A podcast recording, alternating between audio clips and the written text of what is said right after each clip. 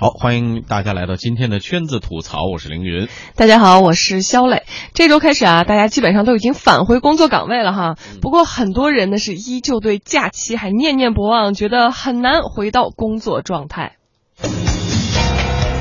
纷繁复杂，酸甜苦辣，今天谁来说？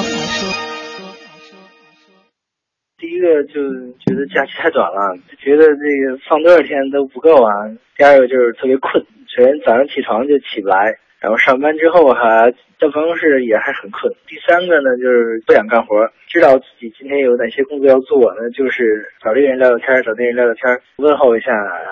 然后去打个水吃个饭，然后再上网看看新闻，一上午就过去了。好多人都说可能得需要个3天到5天吧，至少1周时间得有一个过渡。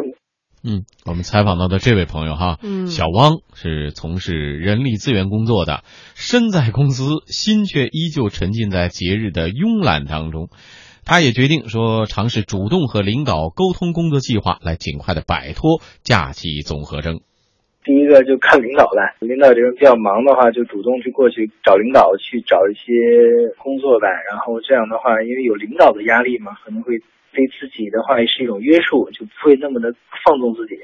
另外一个呢，就是开会，找同事一起说一说接下来这一周或者说最近几天的这个工作的一个安排吧。因为开会是一种很容易让大家进入工作状态的一种方式，开会的时候这个氛围也好，然后内容也好，基本上会让大家的这个心情的镇定下来啊，然后状态也会往工作的这个状态上面靠。假期结束了，听众朋友您还适应吗？快速回归工作状态您是怎么做到的呢？也欢迎大家登录经济之声天下公司的微博微信，参与我们的互动。你的经历，我的感受，同行要发言。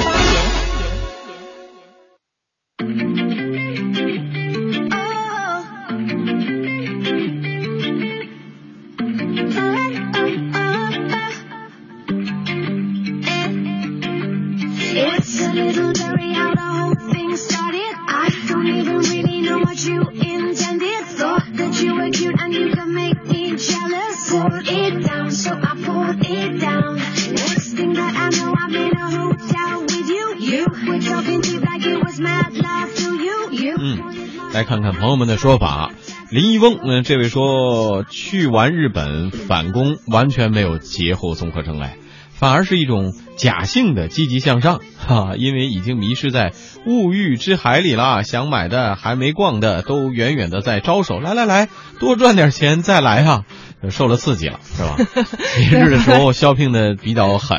回来说赶紧多挣点，下一次旅行的时候才能去拜拜拜，对吧？这个思念在北极另一种情况啊，他说头一天上班节奏快的差点没跟上，节后综合征一天就治愈了。哦，这是什么样的工作啊？您能细说说吗？怎么能这么快的节奏呢？太忙了，所以就对一下都没反应是吧？还你想要这个节后综合征，就马上就给你治好了。还有华丽丽 F 说，在电脑前坐了几个小时，酝酿了几个小时，打开了 CAD 这个软件，然后就没有然后了。说一点都不想工作啊，怎么办？您还是不着急。这如果说屁股后边其他部门催着您，你估计你想那么酝酿几个小时都不可能吧。然后来看看韩冉冉他说的哈，公司为了动员大家工作的活力，上午组织大家一起跳了小苹果，然后他说跳了2下就腰酸背痛，还能明显感觉到自己胖了不少，说立刻警醒了过来。过一个节之后，大家看来有各种反应哈，这个胖是大多数朋友都觉得的事儿。也给大家出主意，说这个应对这样的节后综合征到底怎么来 say goodbye。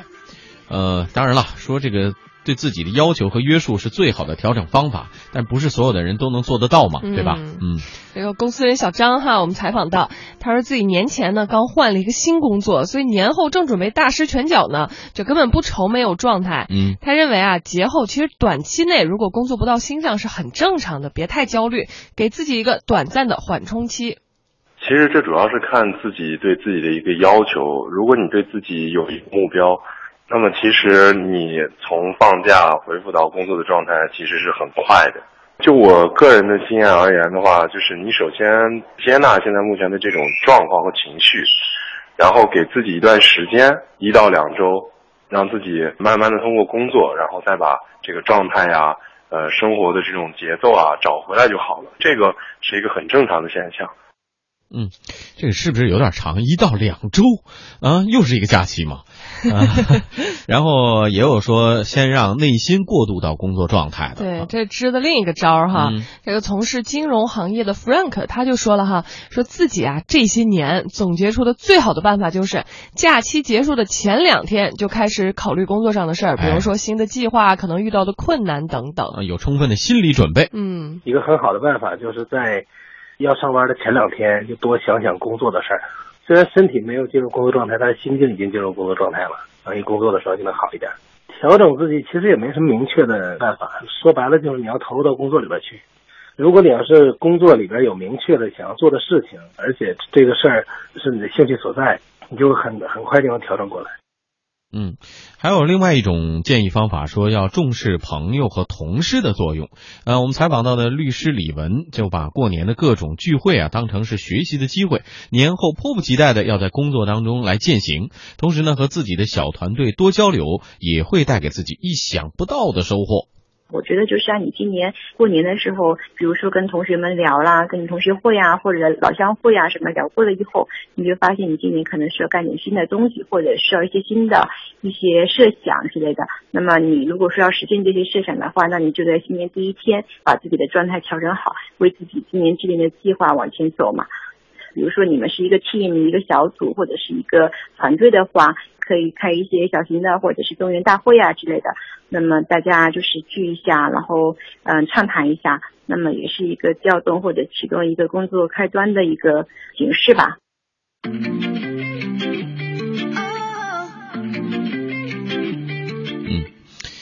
相对来说，我今天看这些朋友圈里边，很多朋友都是用另外一种状态来表示的。因为这个有一些公司呢，会在刚开工的这几天啊，包括老板啊或者 HR 的同事啊，都来召开动员大会啊或收心会，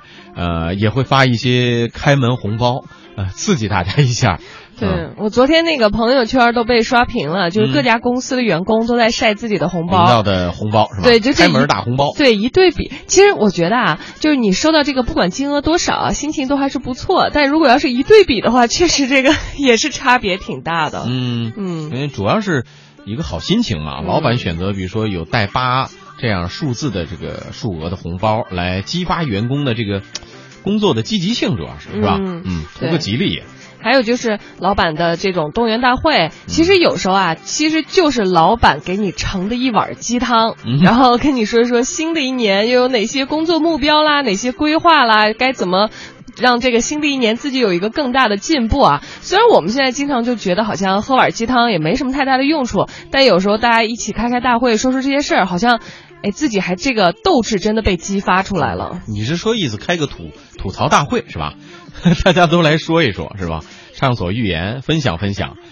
这个假期当中的有趣的事儿啊，或者是囧事儿啊，尴尬的事儿啊，八卦会，然后把这个情绪舒缓一下。但是我也觉得这个开工每年都是这样啊，难道说每次都会有这样的心情吗？不知道是不是所有的人都是这样，我估计一部分会觉得这个假期也没有和别的假期有什么特别不同之处啊。那每个假期都要这样的话，你下面五一假期或者是这个其他的假期的时候，每次假期的时候都要有一个假期综合症。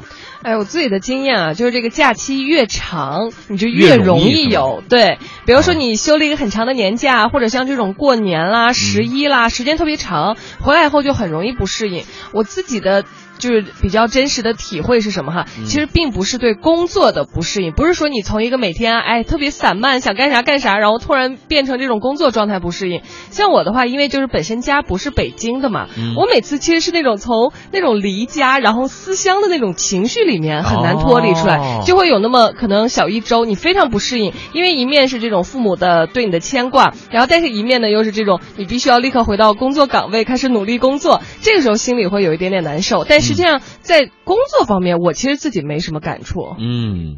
好，也给大家说一说有哪些好办法来减轻所谓叫假期综合征的一些表现啊。说是比如说把那个代办的事情啊，列个单子清单，自己来做一清单，缓解一下焦虑的情绪，因为这些可能是有些工作啊，这个一个假期之后积攒的比较多，来不及处理，会有心理上会有这个焦虑的情况。那么列一个轻重缓急的单子，有可能会有所帮助啊，先着重解决需要马上办的事情。对，还有一个方法啊，很多公司人其实都在尝试这个方式啊，就是你提前策划下一个长假出行的计划。啊，是这样吗？对，就是现在就开始查一查，哎，我下一次想去哪玩，然后呢有这种强大的动力让你觉得好好工作，努力赚钱。那还有很多女生的方法就是包治百病，就是自己先去那种奢侈品店里头逛一逛，对对对，然后我想买哪个包，然后属于以毒攻毒的方法是吧？对，所以你就得很努力嘛，就努力才能达成自己的各种心愿。哦，难怪朋友圈里说呢，哎呀，扳着手指头算一算，还有300多天又要过新年了，是通过这种方法来的，是吧？除此之外，我们刚才说的呢，还除了工作之外，其他习惯的恢复，比如说啊，平时的健身，还有和朋友的沟通啊，固定的一些习惯，把它恢复起来。哎，这也是一个方法，回到那个正常的一个非休假状态当中去。对对对，就回到正常这个轨迹当中。尤其是如果比如说去健身房，因为我比较喜欢健身嘛，就你去健身房发现啊，你熟悉的那些人都回来了，好像就觉得心里也没什么感觉了。哎，对对对，如果说这个时候大家都没有回来，就你一个人孤零零的在健身，可能你这个感觉会加强倍。对，就是这个症状更严重了，彻底吃不好了。所以这个日子其实像已经正式恢复了好几天的工作期。那大家应该也都能够感受到这种大家周围的朋友也都恢复到正常的工作状态当中来了。另外呢，还就是说工作强度上有个循序渐进，不要一开始就安排过高强度的工作，可能那个一下太累也受不了，因为你等于是一个机器一直没有开机，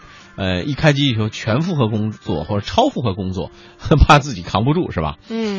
我看这个听众大家也发了好多啊，就是说自己各种怎么，有的说是各种不适应，但有的就是说自己有什么好办法哈。他说这个 Amber 就说，我完全没有这个长假综合征啊，休的假期太少了，一共才7天，基本天天都早起，没有起不来也没有不适应。看来这个假期你本身就过得很充实，对，每天都早起。然后还有这种晒幸福的这个菲儿爸，他说还在假期中，所以还没有假期综合征。天哪，这是太幸福了！你是来秀幸福的吗？大家也都来说说从长假中满血复活都有哪些好点子，欢迎大家登录我们的微博微信参与我们的互动，稍后马上回来。